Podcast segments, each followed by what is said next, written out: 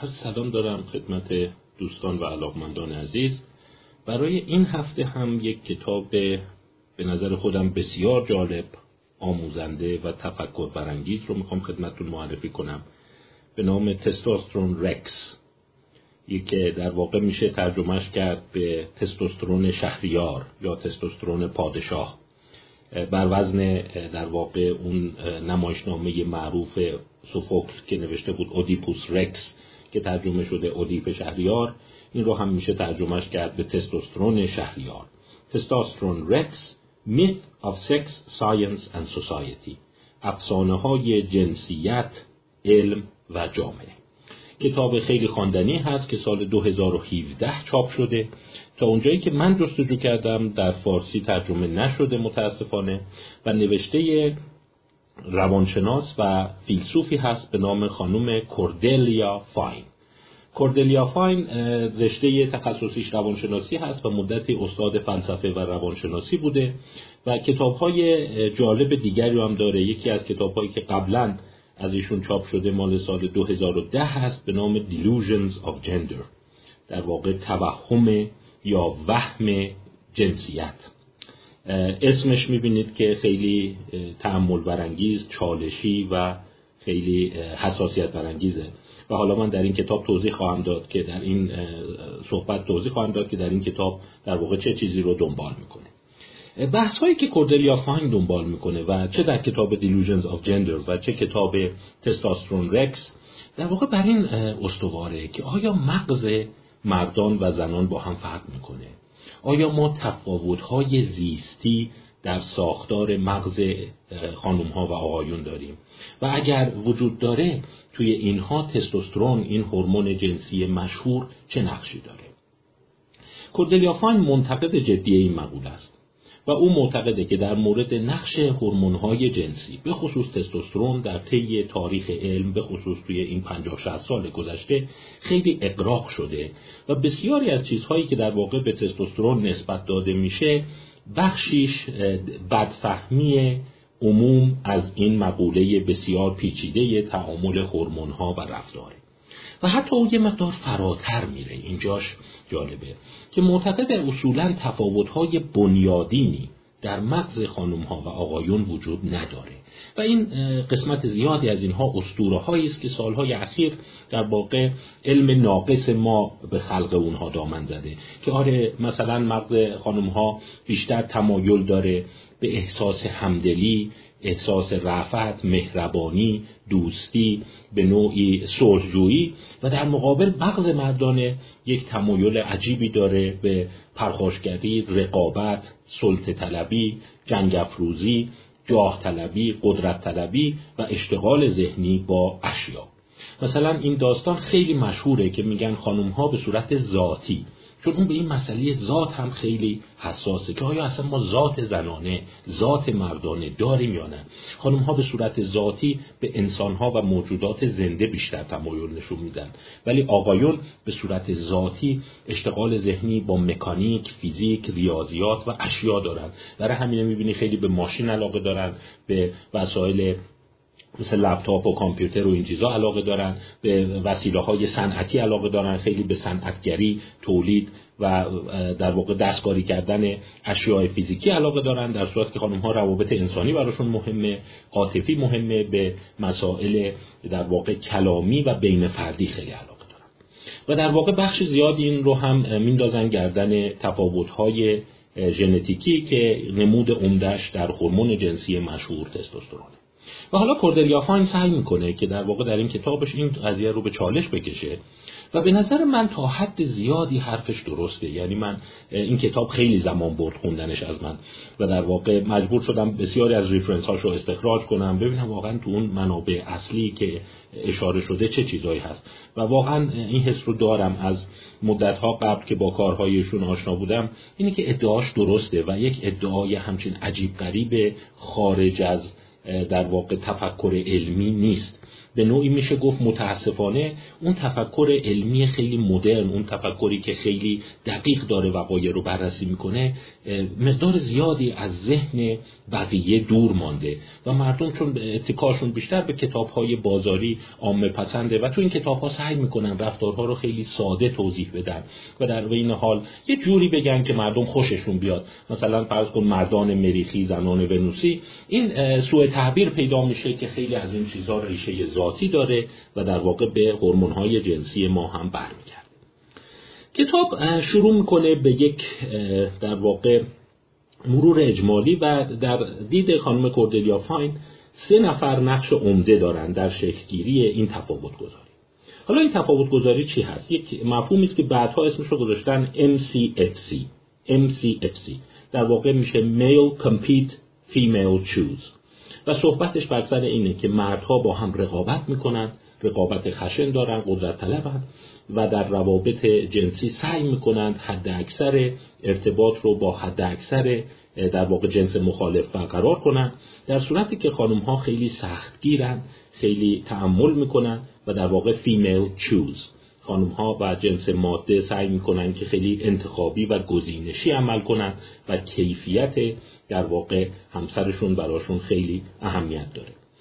این قضیه MCFC شاید یکی از هسته های مرکزی سوء برداشت از نظریه جنسیت و تستوسترونه و حالا کوردلیافان ریشه این رو به کیا نسبت میده؟ خب داروین رو اصلا سرزنش نمی‌کنه ولی اشاره می‌کنه که اولین بار این قضیه به نوعی در نوشته های داروین مطرح میشه. در کتاب منشأ انواع نه در کتاب دیگر او مال 1871 به نام Descent of Man که در واقع Descent of Man جالبه بدونید که ترجمه هم شده به نام تبار انسان تبار انسان بله. این کتاب 1871 یعنی دوازده سال بعد از منشأ انواع چاپ شده منتها یک بخش دوم داره. در اصل هست The Descent of Man and Selection in Relation to Sex. در واقع تبار انسان و انتخاب بر مبنای جنسیت.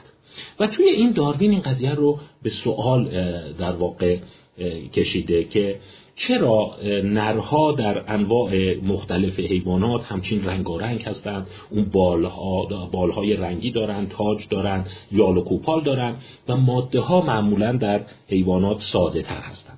و این رو در ذهنش مطرح کرده که شاید این گونه هست که نرها بسیار رقابتی هستند و در واقع سعی می‌کنن با تعداد زیادی از جنس مخالف ارتباط برقرار کنند و فرزندآوری از ماده های متعددی داشته باشند و در واقع ساختار فیزیولوژیک هم همینو میگه. در واقع شما در نوع پرندگان نگاه کنید در نوع پستانداران حتی گونه های پایین تر این وجود داره که یک نر می‌تونه جفت های متعددی داشته باشه و اون عملا محدودیت آناتومیکی وجود نداره. یک نر می‌تونه تعداد زیادی جفتگیری انجام بده و تعداد زیادی فرزند صاحب بشه در صورتی که این قضیه برای ماده ها عملا سودی نداره و بیش از یک بار جفتگیری به افزایش باروریشون و فرزندان بیشتر منجر نمیشه. و هم دلیل داروین همون زمان در این تئوری انتخاب طبیعیش به ذهنیتی شبیه این رسیده بود که ما یک نوع تفاوت داریم و در واقع در درون مردها یک رقابت خیلی فشرده هست که در واقع بتونن تعداد بیشتری جفت به دست بیارن. و وقتی من میگم مرد شاید تعبیر درسترش نرها باشه. برای که سوء تفاهمی پیدا نشه من این دوتا رو خیلی متمایز کردم چون در همه حیوانات مدعی اینطور هست. شما در پرندگان هم نگاه کنید در واقع مثلا خروس یا پرنده نر سعی داره که حد اکثر جفتگیری رو انجام بده. و این ریشه ای داره در در واقع تکامل و زیست شناسی اینها. پس نظریه MCFC اساس شاید اون تئوری مغز مردانه زرد مغز زنانه رو تشکیل میده. بعد کوردلیا فاین ادامه آزمایشاتی رو در واقع به بحث می‌گذاره که در تاریخ بیولوژی و تفکر ما و بعدا در روانشناسی تکاملی و رفتارشناسی انسان خیلی صاحب اهمیت میشه. یکی از این آزمایشات مال سال 1948 است. 1948 یعنی یه چیزی حدود مثلا 80 سال 70 سال بعد از کتاب مشهور داروین. و کسی که این رو انجام داده یک گیاهشناس هست. به نام آنگوس جان بیتمن. انگوس جان بیتمن. جان بیتمن تو 1948 با وجودی که گیاهشناسه ولی یک مطالعه جالبی رو روی مگس سرکه دروزوفیل و ملانوگاستر اینو که آشنایی دارید. فکر کنم در کتاب دبیرستان در واقع مگس دروزوفیل دروزوفیلا خیلی مشهور هست. به مگس میوه یا مگس سرکه یا فروت فلای معروفه. و آزمایش مشهور بیتمان در شش سری هست و در همون سالم چاپ شده. و اگر شما این آزمایش رو بخونید اساس ادعاش بر سر اینه که اگر یه تعدادی در واقع مگس نر و مگس ماده رو کنار هم قرار بدن و بخوان فرزندان اینا رو بررسی کنن این خودش خیلی به نظر میاد کار محیر العقولی برای سال 1948 بوده. اون زمان این تکنیک های نمی‌دونم دی ان ای مپینگ و نقشه برداری دی ان ای و ژنتیکی وجود نداشته. بیتمان مجبور شده بوده که در واقع مگس هایی رو که هر کدوم یه ویژگی خاص ژنتیکی دارن مثلا یکی چشمش سیاهه یکی بالش طلاییه یکی در واقع یه مقداری مو داره در واقع پشم داره پشت گردنش اینا رو به صورت گونه های جدا فرض کنه و اینها رو وقتی با هم در واقع در محیطی قرار میده که آمیزش قرار شکل بگیره ببینه کدوماشون بیشتر فرزند میارن و چگونه هست و چیزی که اون زمان بیتمان نشون داد و شاید تأییدی به نظریه انتخاب جنسی داروین بود این بود که اگر شما مثلا یک مخلوطی از اینها داشته باشید تعداد زیادی از فرزندها مال تعداد کمی از نرها هستند. و توزیع فرزند به این صورته که بعضی نرها بیشتر ماده ها رو صاحب میشن و بعضی نرها عملا فرزندی نمیارند. در صورتی که توزیع برای خانم ها تقریبا از نظر فرزندآوری یکسانه. و پیام دیگرش این بود که در محیط افزایش تعداد ماده ها به افزایش باروری خیلی منجر میشه برای اینکه نرها فعالتر میشن و تعداد بیشتری فرزند تولید می‌کنن. در صورتی که افزایش نرها در محیط به راحتی و افزایش باروری اون اکوسیستم کوچیک منجر نمیشه. به عبارت دیگر این همین تئوری اصلی مغز مردان است. که مردها به نوعی به افزایش و تعدد ارتباطات جنسی به صورت ذاتی علاقمندند. و این رو دستمایه جنسیت نر و طبیعتا کروموزوم نر و های مردانه می‌دونه. این داستان سی سال بعد توسط زیستشناسی به نام رابرت تریورس یا رابرت ترایورس این هنوز زنده است. آنگوس جان بیتمان 1996 از دنیا رفته ولی رابرت تریورس زنده است و این رو خیلی میشه گفت به صورتی شکیل و عام پسند فرموله می‌کنه که در واقع دستمایه کتاب هایی مثل مردان مریخی و زنان ونوسی میشه. و الان شما تقریبا هر کتاب پاپ سایکولوژی روانشناسی عام میارن رو باز کنی به این مسئله اشاره می‌کنه. میگه ما یک تفاوت های ذاتی بین مرد و زن داریم. چون مردها می‌تونن به افزایش در واقع جفتگیری و فرزندآوری از زنان متعدد از ماده های متعدد اقدام کنن پس به همین دلیل خیلی جاه طلبن قدرت طلبن بسیار تمایل دارند که صاحب اموالی بشن که در واقع اون رو به رخ ماده ها بکشونن و به نوعی نمایش قدرت و ثروت و توانایی های جنسیشون باشه. در مقابل ماده ها خیلی گزینشی عمل می‌کنن. خیلی میشه گفت معخوض به حیا هستند و سعی می‌کنن اجتناب کنند از داشتن در واقع این تمایلات مردانه. پس در واقع اساس مردان زنانه ریشه در میلیون ها سال تکامل داره. حالا همینجا یک سری پژوهش های دیگه هم میاد که نوشته های رابرت تریورس رو خیلی تشدید می‌کنه تایید می‌کنه و خیلی عامه پسند میشه. مثلا کوردلیا فاین به یک مقاله اشاره داره که این مقاله راست میگه در روانشناسی جنسیت خیلی مشهوره. مقاله هست که در واقع راسل کلارک و الن هاتفیلد چاپ کردن. الن هاتفیلد بعدها یک نظریه پرداز عمده در امور جنسی و عشقی و روابط زناشویی میشه. الن هاتفیلد اون زمان کارشون این بوده کار خیلی ساده ای بوده. و در این حال من حالا کاری به معذوریت های اخلاقی یا مسئله اخلاقیش ندارم ولی پژوهشی بوده بسیار ساده و بعضی وقتا شما می‌دونید که پژوهش های ساده هستند که این بمب صدا می‌کنن و روی فرهنگ و گرایشات در واقع تاثیر می‌ذارن این در دانشگاه فلوریدا انجام داد. پژوهش در دو موجه 1978 و 1982 انجام شده به فاصله چهار سال. و خود مقالش 1989 چاپ شده. یعنی اون حول و که در مورد صفات مردانه صفات زنانه در واقع پژوهش می‌شد. اساسش ساده است. میگم حالا دانشگاه فلوریدا بوده توی خوابگاه دانشگاه فلوریدا تو کمپوس دانشگاه فلوریدا بوده تو محوطش بوده و در واقع میگم حالا کاری به مسائل فرهنگیش نداریم. داستانش هم این بوده که یه تعداد از افرادی که توی این پژوهش شرکت کردن به تعداد مساوی خانم و آقا این نقش رو بازی می‌کنند که میرن به جنس مخالف در اون محبت دانشگاه بدون اینی که بگن عضو پژوهشی هستند و این اهداف پژوهش هست بعد از اینکه آشنایی مختصری صورت می‌گیره در واقع بنا به گروه های مختلف چند سوال رو مطرح می‌کنند. یه دشون این سوال رو مطرح می‌کنند. آیا حاضری با هم بریم رستوران؟ یعنی از اون جنس مخالفی که هیچ آشنایی باش ندارند. در اینجا در واقع وقتی که آقایون از خانوم ها می‌پرسند 56 درصد خانوم ها میگن باشه بریم. در صورتی هیچ شناختی به طرف ندارن و اون طرف اگر خانوم ها از آقایون بپرسن که منو ببر رستوران آیا حاضری ببرمت رستوران؟ 50 درصد میگن. این تقریبا با هم برابره در یه عده دیگه سوال یه ذره میشه گفت حساسیت برانگیزتر و با محتوای جنسی تر بوده. اینی که بپرسن ببین من تو این دانشکدم دوست داری الان بیای بریم آپارتمان من با هم یه قهوه بخوریم؟ یعنی ببین یه ذره خصوصی تر در یه محیطی. اگر آقایون از خانم ها سوال کنن 6 درصد خانم ها گفته بودن آره بیا بریم. در صورتی که اونوریش اگر خانم ها از آقایون سوال کرده بودن 69 درصد گفته بودن باشه بریم. پس یعنی شما می‌بینید یه دفعه اون 50 50 که بریم رستوران وقت میشه بیا بریم آپارتمان من قهوه بخوریم یک تفاوت عجیب نشون میده. خانم ها حاضر نیستن بیان در صورتی که آقایون حتی بیشتر از رستوران اونجا گفتیم 50 درصد یه دفعه شو 69 درصد. با کله راضی شدن پاشن بیان بریم آپارتمان حالا حتی تو یه گروه دیگه سوال کاملا جنسی بوده. که طرف مستقیم گفته که من اینجا هستم به شما علاقه دارم ازت خوشم اومده اینجا دیدمت می‌خوام بریم خونه من و با هم رابطه برقرار کنیم. رابطه جنسی قشنگ میگه going to bed together. و اونجا وقتی در واقع آقایون سوال می‌کنن صفر درصد خانم ها راضی میشن. یعنی می‌تونم حدس بزنم که حتی ممکنه عصبانی هم شدن و دو تا بد و بیرام بهش گفتن و رفتن. در صورتی که اون طرفش جالبه. 75 درصد آقایون در واقع جوابشون این بوده که خب چرا که نه بیا بریم.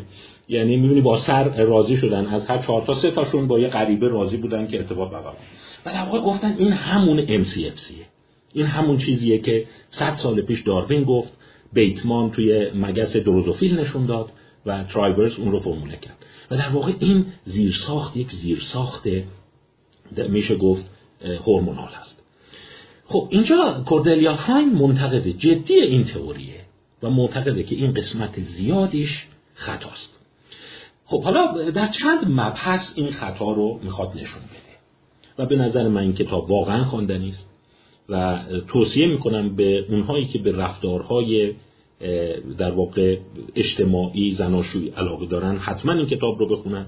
و مضاف بر این حتی نشون دهنده اینه که چگونه گاهی ساده نگری ما و اون ذهن اصطلاحا ارگانیک مایندد خام ما که هر چیزی یه منشأ هورمونی داره بیولوژیک داره ژنتیک داره می‌تونه ما رو به خطا بندازه. و چقدر بعضی از ادعاهای روانشناسی تکاملی می‌تونه غلط و گمراه کننده باشه. این یعنی تا اینجای کار شما فکر کنید سناریو کاملا درسته دیگه.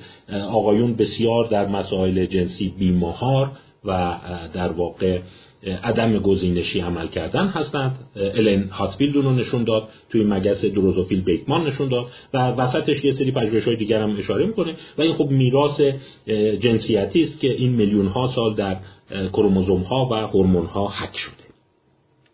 و در واقع ادعایی هم که MCFC این داره اینه که میگه آقایون عملا در روابط جنسی چیز زیادی از دست نمیدن.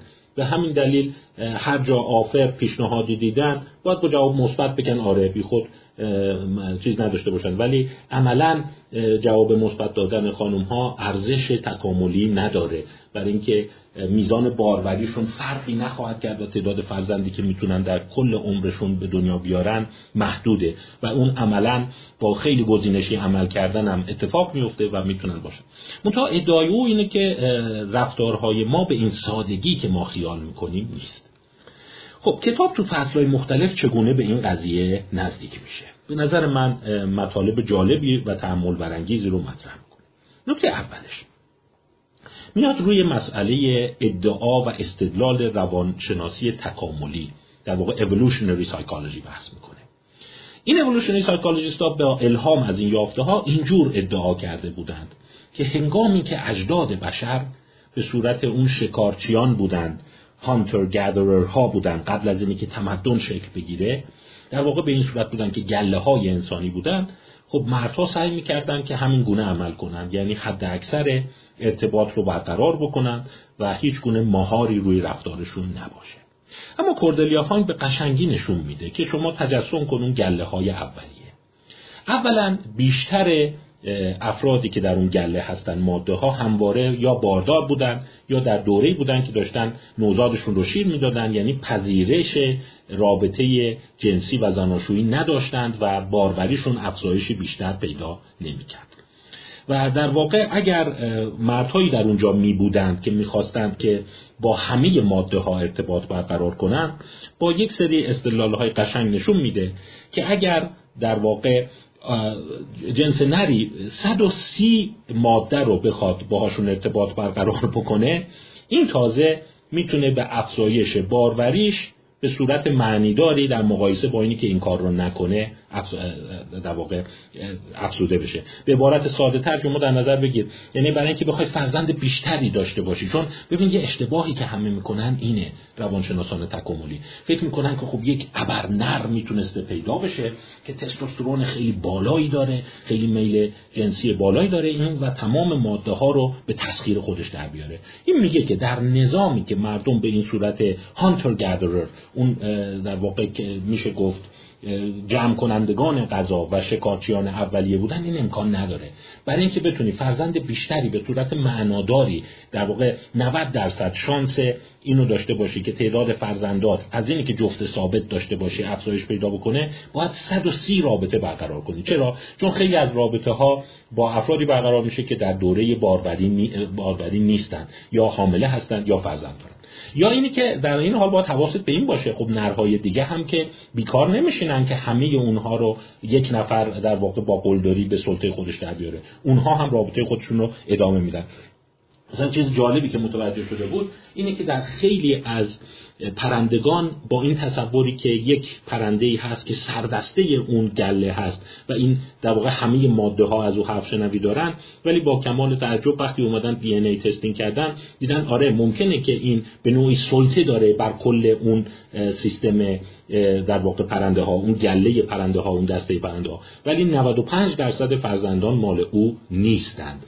در واقع اونجا ممکنه که مثل اون خروس نر اون وسط خیلی سر صدا می‌کنه و همه ازش حساب می‌برن. ولی عملا چیز زیادی گیرش نمیاد. کوردلیافان به خوبی از آنتروپولوژیست ها انسان یاد می‌کنه که میگن این قضیه ای که یک نر بتونه تعداد زیادی فرزند از ماده های مختلف داشته باشه زمانی امکان پذیره که در واقع یه چیزی مثل حرمسرا باشه. یعنی شما یک مالکیت فراگیر داشته باشی و اجازه نزدیک شدن نرهای دیگر رو ندی و در واقع یک قرنطینه کامل از جفت های ماده برقرار بشه. که تقریبا تمام آنتروپولوژیست ها اشاره دارن که این قضیه کاملا معاصره و به 4 5000 سال پیش برمیگرده. یعنی برخلاف اونی که میگن میلیون ها سال تکامل توش هست نخیر اصلا نیست. داشتن اون نظام حرمسرایی زمانی است که مالکیت خصوصی پیدا بشه قدرت پیدا بشه نوعی از کشورداری و حکومت پیدا بشه که اونها بتونن یک جایی رو درست بکنن و با کمک سربازان و در واقع نیروهاشون اون رو مخصوص اون پادشاه قرار بدن. در غیر این صورت این نظام امکان پذیر نیست. در اون گله های اولیه یه نر نمی‌تونسته اینقدر قدرت و سلطه پیدا بکنه که تعداد خیلی زیادی از ماده ها رو تصاحب کنه. پس به عبارت دیگر اون فرصت وجود نداشته که در ژنتیک ما و در دی ای ما کدگذاری بشه. به عبارت دیگر ادعای روانشناسی تکاملی میشه گفت کاملا غیر علمیه. و این داستان این که مردها بتونن مثلا مثالی که همیشه می‌زنن میگن چنگیز خانه میگن مثلا ببین سمبل MCFC چنگیز خانه چون تعداد بسیار زیادی فرزند از زنان متعدد داشته. ولی میگن آره این زمانی امکان پذیره که شما ارتش داری قدرت داری حکومت داری داری می‌تونی حرم سرات رو حفظ بکنی. و این چیزی تقریبا 4 5000 سال 6 7000 سال ماکسیموم بیشتر به عقب بر نمیگرده. همچون نظام دیوان سالاری مثل امپراتوران چین که بتونن این رو نگه دارن. یا مثلا پادشاهان کشورهای مختلف. در صورتی که ما به قسمت زیادی از تکامل مغز ما به ادعای در واقع روانشناسان تکاملی باید یه چیزی مثلا مربوط به 400 هزار 500 هزار تا یک میلیون سال پیش باشه و اون زمان عملا این امکان پذیر نبوده. قسمت دوم استدلال کوردلیا فاین. میگم کتابی واقعا تحمل برانگیز در صورتی که این داستان MCFC رو هر کی نگاه کنید میگن آره در ژنهای مرداست دیگه این انتخاب اسلح باعث شده اینا مغز مردانه اینجوریه مغز زنانه اونجوریه. قسمت دوم کاری که هست به تفاوت‌های در واقع مغز مردها در مطالعات مختلف می‌پردازه. خب سالهای اخیر ما تعداد زیادی امارای و اف داریم از مغز مردها و زنها و سعی کنیم که ببینیم کدوم قسمت های مغزها بزرگتره کدوم کوچکتره. یافته جالبی که کوردلیا فاین به اون اشاره می‌کنه مثلا متا های معروفی که جوئل انجام داده داستان به این صورته که عملا ما چیزی به نام مغز مردانه و مغز زنانه از نظر ساختار فیزیکی نداریم. حتی اون صفاتی که ادعا میشه در بخشهایی از مغز مردها مثلا بزرگتره بخشهایی از مغز زنها بزرگتره چیزی که متوجه شدن دیدن هیچ همبستگی واحدی با هم دیگه نداره. و پیام ساده ای که میشه داد اینه ما چیزی به نام مغز مردانه مغز زنانه نداریم بلکه موزاییک مغز داریم. مثلا بعضی زنا بعضی قسمتاشون بزرگتره تو مغزشون آقایون بعضی قسمت های مغزشون حالا می‌خواد هیپوکامپ باشه corpus callosum باشه لوب frontal باشه افزایش داره. ولی هیچ وقت اینها با هم همجهت نیستن. یعنی یه مردی که ممکنه مثلا frontal lobe ش مختصری مثلا قانون شماره 14 15 18 انواع قسمت های مغز رو شماره گذاری کردن و مطالعه کردن بیشتر باشه همون مرد ممکنه بخشای دیگه از مغزش کاملا زنانه باشه. یعنی هیچ الگوی ثابتی دیده نمیشه. و عملا بیشتر مغزها وقتی نگاه می‌کنی یک موزاییکی از صفات دو طرف هست. حتی پرسشنامه ها رو میاد بررسی تو متا های اخیر هم اینجور بوده. مثلا شما ببینید همین پرسشنامه که من مثال زدم آقایون بیشتر صفاتی که مثال زدم آقایون بیشتر می‌تونن جاه طلب باشن سلطه طلب باشن تنوع طلب باشن نمی‌دونم رقابتی باشن میل به مالندوزی دارن میل به قدرت دارن. دیدن اینا نخیر همش با هم همجهت حرکت نمی‌کنه.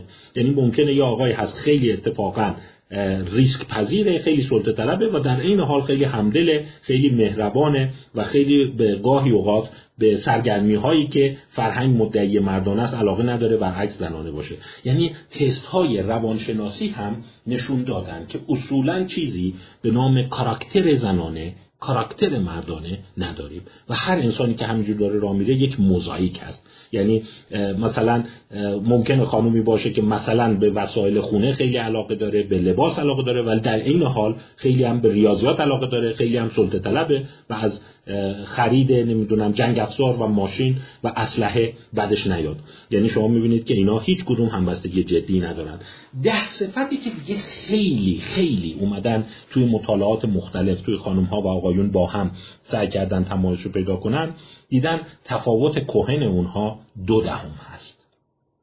یعنی معنیش اینه که تقریبا اگر شما یک صفتی رو مثلا مردونه بدونید ممکنه تو 50 درصد 54 درصد آقایون باشه و 50 درصد خانم ها یعنی می‌بینید تفاوت خیلی کمه و شما عملا نمی‌تونی این در واقع چیزی رو به نام زنانگی و مردانگی تعریف بکنید پس چرا ما اینها رو می‌بینیم؟ میگه خب اینا تحوارهای فرهنگیه دیگه. یعنی همون سوگیری های فرهنگی ما در مورد نژادها هم همینو داریم در مورد اقلیت هم داریم. یه پیش داریم و فکر می‌کنیم که اونا صحت در فصل بعدیش یک مبحث خیلی جالبی دیگر رو مطرح می‌کنه. این مبحث رو من چند بار در, مبا... در فایل های دیگه خدمتتون عرض کردم و اونم مقوله تکانشگری و ریسک پذیری هست. می‌دونید که یکی از در واقع شاخص های صفات مردانه اینه که مردها ریسک پذیرترند و در واقع بیشتر دل ریسک دارند و این رو شما خیلی شنیدید دیگه. خانم ها بیشتر محافظه کارن تمایل دارن گزینه هایی رو انتخاب بکنن که صحت بالاتری داره. هرچند ممکنه پرداخت کمی داشته باشه ولی آقایون دل به دریا می‌زنن و ریسک می‌کنن. یافته های سالهای اخیر رو مرور کرده. چیزهای خیلی جالبی دستگیر شده. مثلا برخلاف تصور این گونه نیست. ما پدیده ریسک پذیری عام نداریم.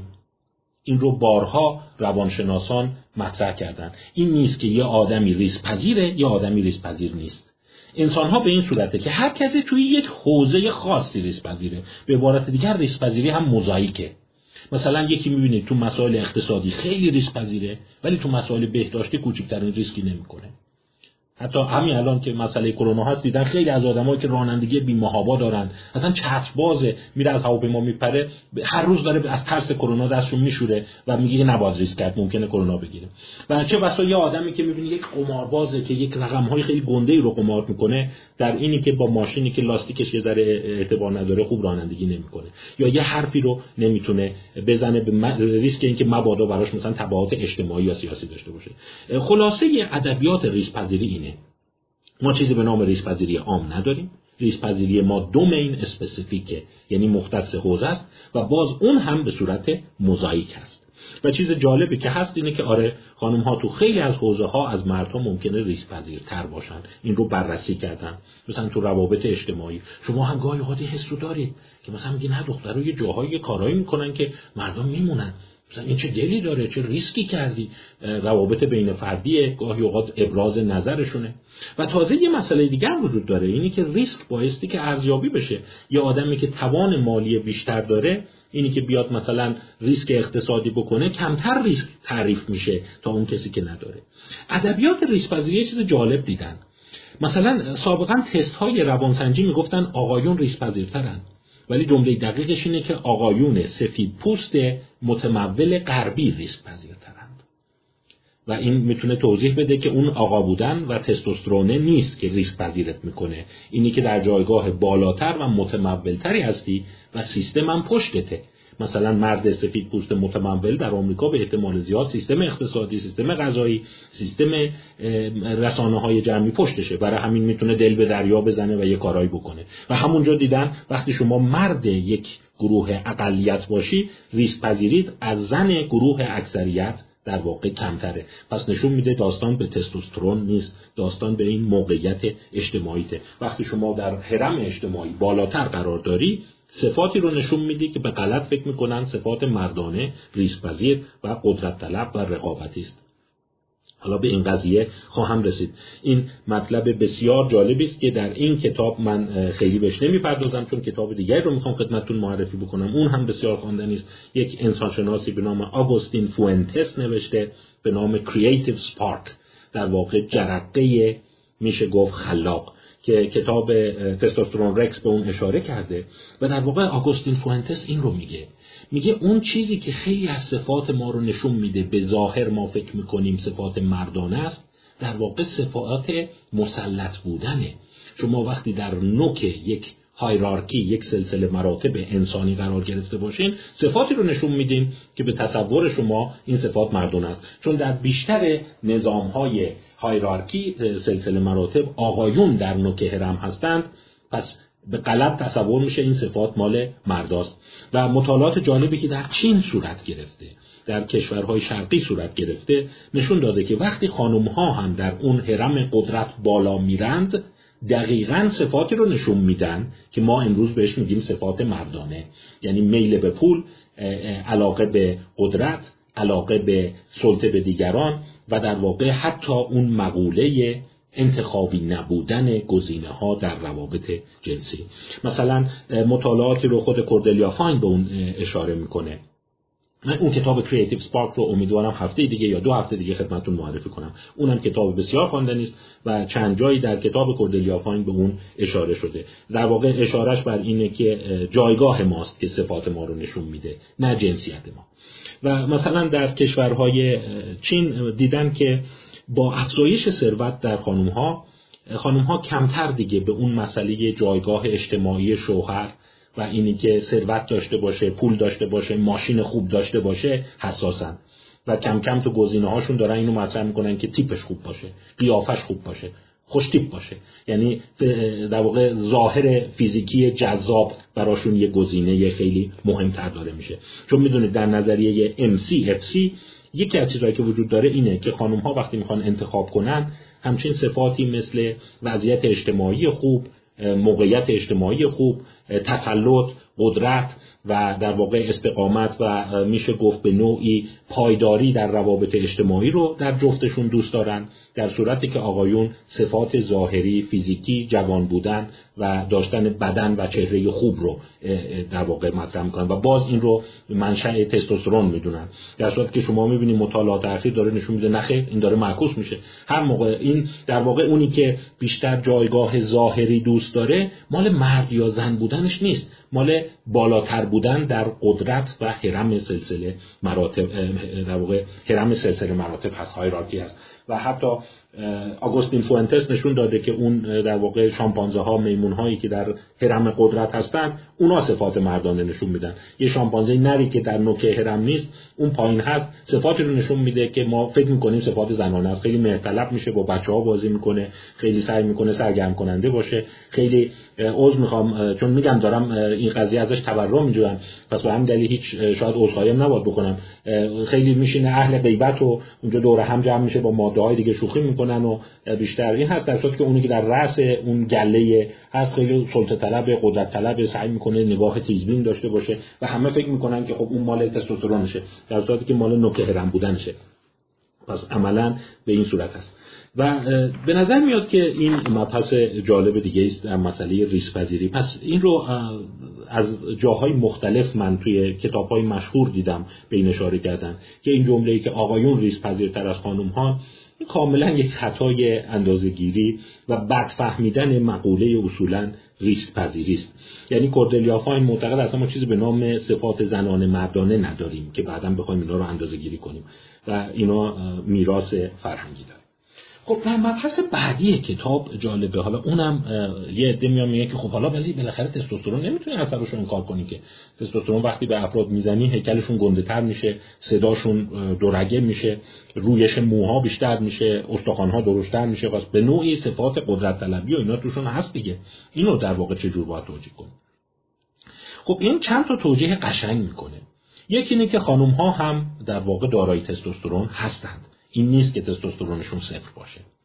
و در این حال یه چیز جالب دیگر هم مطرح می‌کنه که بسیاری از آندوکرینولوژیستا متخصصین قدرت و به خصوص اونایی که آندوکرینولوژی رفتاری معتقدن به اون اشاره می‌کنن که درسته سطح تستوسترون در خانم ها خیلی پایینه ولی حساسیت گیرنده ها هم به این هورمون خیلی بالاست. یعنی سطح اصولا در آندوکرینولوژی خیلی تعیین کننده نیست. حساسیت گیرنده هاست. و همین که در مردا چندین برابر ترشح میشه معنیش این نیست که هورمون حاکم و مسلطه و در خانم ها بیارزشه. کوردلیا فاین به مطالعات اشاره می‌کنه. من سعی می‌کنم خلاصش رو به صورت فهرستی خدمتتون بگم. دقت بفرمایید اینا خیلی اهمیت داره. حالا من دارم الان تا الان می‌بینم 37 دقیقه از وقت شما رو گرفتم. ولی دوستان عزیز اینا در شکلگیری تفکر ما به جامعه به ارتباط زن و مرد به شکلگیری اصلا نظام هرمی روابط برمیگرده. اینا واقعا امور بسیار حساس و مهمی در تفکر ما هستند. مثلا چیزی که نشون داده اینه اولا سطح تستوسترون ارتباطی با رفتار جنسی ریسک پذیری و جایگاه اجتماعی و اون صفات مردانه ای که ما تصور می‌کنیم ندارد نقطه ندارد. یعنی مثلا اون آقایی که تستوسترونش بالاتره لزوما انسان قدرت طلب قلدرتر سلطه طلب رقابتی تری نیست و در واقع ربطی به این نداره. حتی دیدن جالبه بعضی از ترند ها ترند یعنی اینی که خیلی معنیدار نیست ولی همسویی وجود داره که تو برخی مطالعات دیده شده. ترند ها این رو نشون میده که آقایونی که تستوسترون بالاتر دارند در روابط جنسی با جنس مخالف میل کمتری دارند. این یکی رو دیگه مطمئنم تا حالا نشیده بودید. و در واقع تستوسترون بالاتر تنها چیزی رو که به صورت معنیداری در آقایون نشون داده اینه که مختصری تمایل به رفتارهای خود رو بیشتر می‌کنه. ولی وقتی وارد یک رابطه زناشویی رابطه دو نفره پایدار میشن میل جنسی کمتری نشون میدن. آره. همین قضیه در خانم ها هم وجود داره. و جالب چیزی که هست اینه که گفتیم خیلی ارتباط نداره بین جایگاه اجتماعی ریسک پذیری و میل جنسی و تستوسترون در آقایون. در خانم ها قدری اتفاقا ارتباط بیشتره. یعنی خانم هایی که تستوسترون بیشتری دارند مختصری نه خیلی زیادتر میل جنسی بیشتری نشون میدن و صفات در واقع میشه گفت خطرپذیرشون یه مختصری بیشتر میشه. یعنی اگر شما بپرسید که در واقع تستوسترون اگر هم به فرض دارای تاثیراتی توی رفتارهای مردانه هست. میگن آره داره ولی در خانم ها نه در آقایون. و گاهی اوقات خیلی از افزایش یا کاهش تستوسترون علت رفتار نیست معلول رفتاره. مثلا دیدن آقایون بعد از ازدواج سطح تستوسترونشون میاد پایین. حالا این می‌تونه خیلی معنی های مختلف سنتی یا مدرن داشته باشه. و از اون جالبتر وقتی آقایون صاحب فرزند میشن پدر میشن بازم تستوسترونشون میاد پایین. و باز از اون جالبتر اینه که تعداد ساعاتی که پدر با فرزندش وقت می‌ذاره باز یک ارتباط معکوسی با سطح تستوسترونش داره. یعنی اینی که اونی که چهار ساعت با نوزاد و کوچولو وقت می‌ذاره تستوسترون کمتری داره در مقایسه با اونی که نیم ساعت وقت می‌ذاره. ولی فراموش نکنید چیزی که تقریبا مشخصه اینه که رابطه اونوری نیست. این نیست که چون تستوسترونش کمتره وقت بیشتری می‌ذاره. اینه که چون وقت بیشتری می‌ذاره تستوسترونش کمتر شده. و اون طرفش هم قطعا ما می‌دونیم.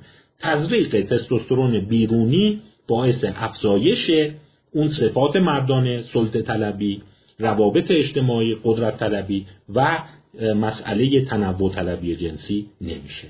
پس شما می‌بینید واقعا تستوسترون وسط شاید بگیم اسمش بد در رفته و کتاب در واقع داره به این مسئله اشاره می‌کنه که این تستوسترونی که ما تصور می‌کنیم پادشاهه و کل اون شیر نری که ما می‌تونیم تصور کنیم یک شیر درنده قوی نترس شجاع خیلی جاه طلب قیور مال تستوسترونشه نه خیلی مال تستوسترونش نیست. تقریبا این یک تفکر کاملا ساده انگارانه بیولوژیکه که یه مقداری چون حالا جامعه مردسالار ممکن از اون خوشش اومده این دوتا رو با هم تلفیق کرده ولی این گونه نیست. یه چیزی هم که فراموش کردم اینه که اصلا این اصطلاح تستوسترون رکس از کجا میاد؟ این کار خانم کوردلیا فاین نیست.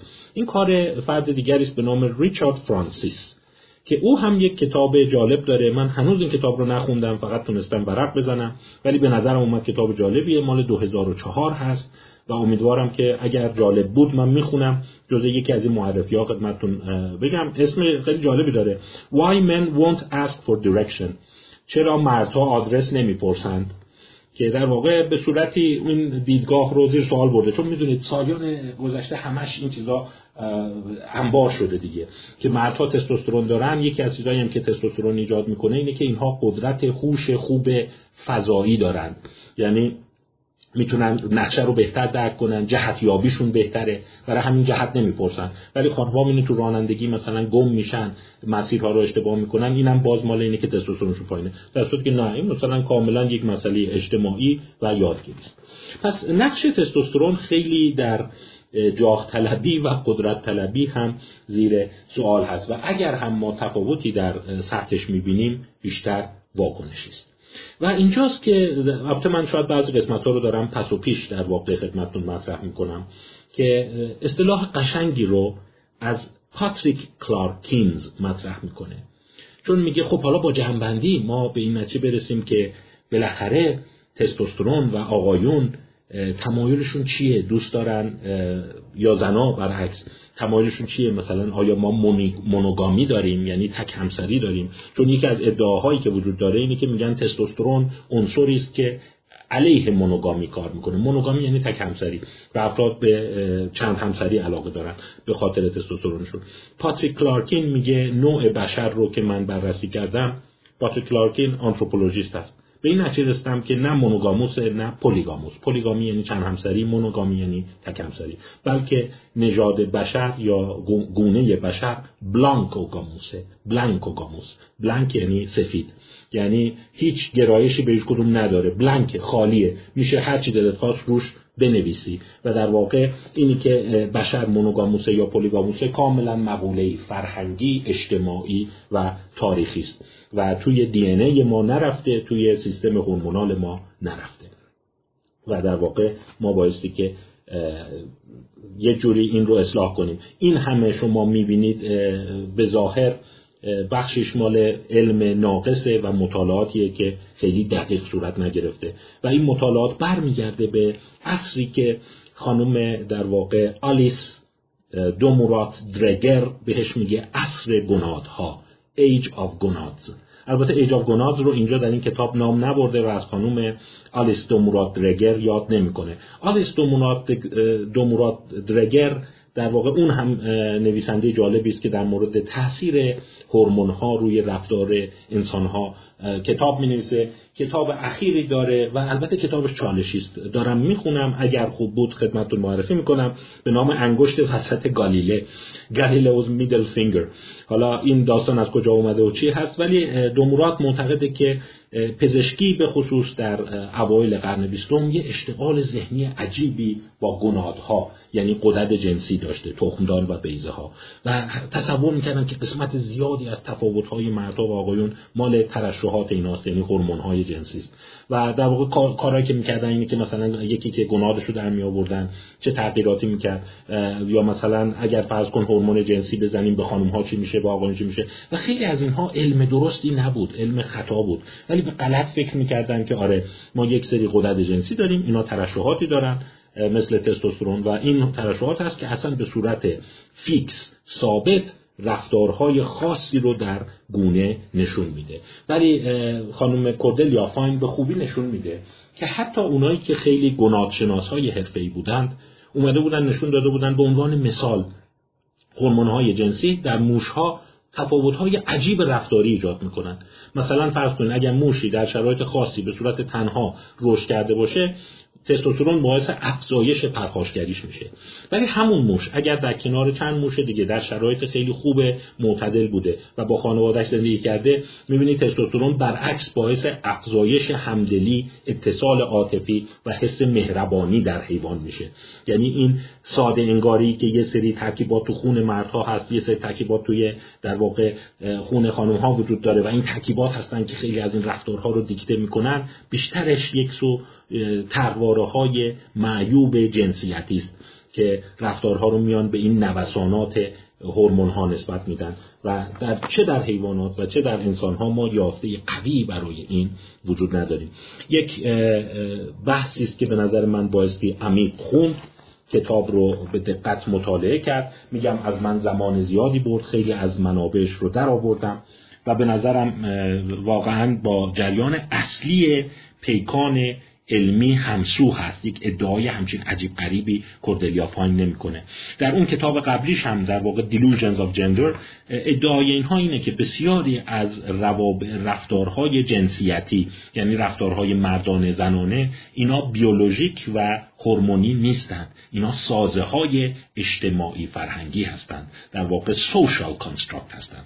و ما به غلط خیلی سریع نتیجه گیری می‌کنیم و گاهی استنتاج های معیوب از نظام حیوانات ما رو به این سو میکشونه که خب چیزی که لابد توی خروس هست توی موش هست پس تو انسان هم مصداق داره. در صورتی که اصلا فراموش نکنید که اشارات خوبی هم در واقع خانم دومورات درگر داره هم کوردلیا فاین داره و هم آگوستین فوینتس که اتفاقا در نظام حیوانات هم اونجوری که ما فکر می‌کنیم نیست که نرها همشون پرخاشگر و سلطه طلب و رقابتی هستن و ماده ها خیلی آرومه یک یکی از فصولش رو کوردلیا فاین در این کتاب تستوسترون رکس قشنگ شروع می‌کنه.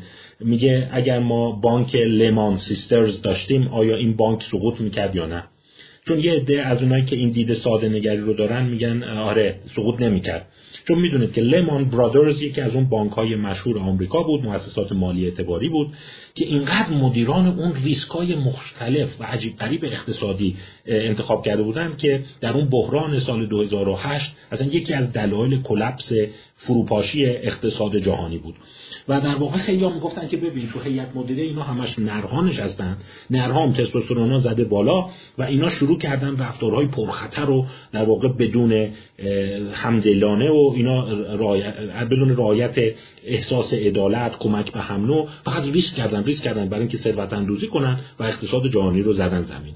و این کاش ما به جای لیمان برادرز لیمان سیسترز داشتیم. یعنی در واقع اقتصاد حکومت قدرت ها رو بدن دست خانم ها و اونها چون در واقع اون تستوسترون رو ندارن اون گناه های مردانه رو ندارن اینقدر سلطه طلب نمیشن.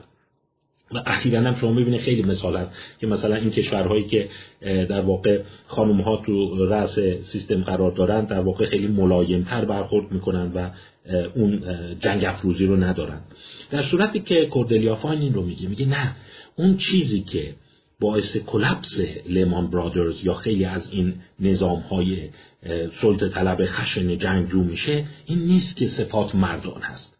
بلکه اصولا هر کسی در نوک هرم قرار می‌گیره این صفات رو نشون میده. یعنی اگر شما یه پول انبوهی بدی دست خانم ها و اونها رو در رأس هرم قرار بدی اونا گونه رفتار می‌کنن که شما تصور کنید که اینا از هم مردی دارن مردانه تر رفتار می‌کنن.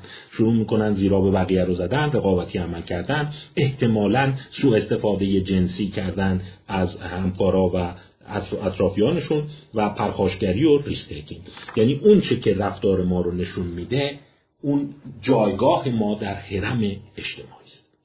ولی این رو باید بگم که یک بخشی از کتاب میلنگه. و در واقع این سوال رو پس باید جواب داد که خب پس یعنی در واقع اون صفاتی که ما به مردان نسبت میدیم به خاطر تستوسترون کروموزوم وای و مرد بودن نیست بلکه به خاطر اینه که خب وقتی توی سیستم سلسله مراتب قدرت شما بالاتر قرار گرفتی اون گونه رفتار می‌کنی. فقط یه سوال هست. که خب چرا در بیشتر تاریخ آقایون اون بالاتر قرار گرفتن؟ به این قضیه کوردلیو فاین نمی‌پردازه.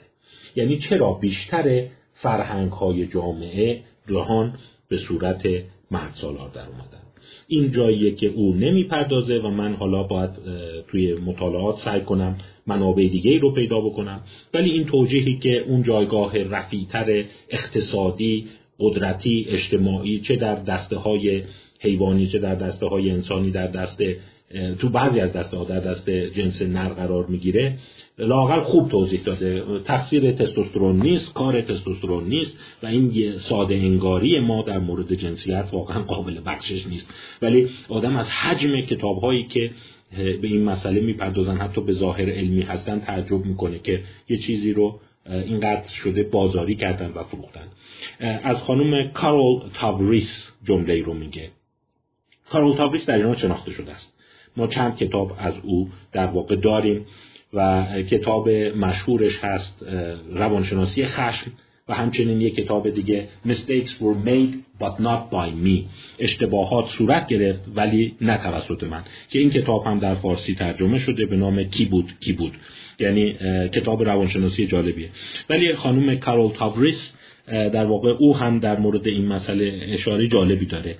میگه همه ما این تصور رو داریم که دنبال ذات مردانه و ذات زنانه هستیم و معتقدیم که اگر عناصر فرهنگی اجتماعی یادگیری محیطی اقتصادی رو حذف بکنیم آخر سر به اون هسته مرکزی زن و مرد می‌رسیم که ذات زنانه و ذات مردانه رو خواهند داشت و احتمالا بیولوژیکه. در صورتی که خانم کارول تاوریس معتقده نه اصلا اجتماع ما اینه. اون لایه ها رو که داریم می‌کنیم اونا در اصل ذات هستند. و ما در واقع حواسمون نیست. این باید از این قضیه دوری کنیم که تصور کنیم که یک ذات سی fix و ثابتی اون تو وجود داره که توسط آموزش فرهنگ اجتماع سنت و اینها این دستکاری شده. و تصور کنیم که ما یک ذات یک اسنس یا یک نچرالنس یک طبیعت طبیعت زنانه طبیعت مردانه داریم. اون معتقده که همه این عناصر جز طبیعتن.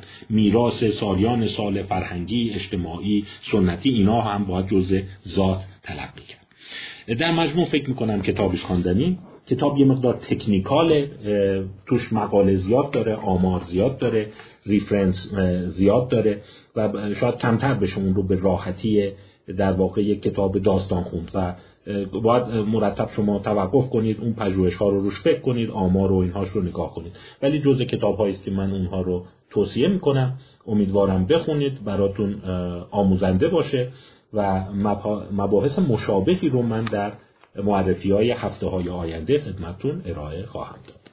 از توجهی که کردید متشکرم.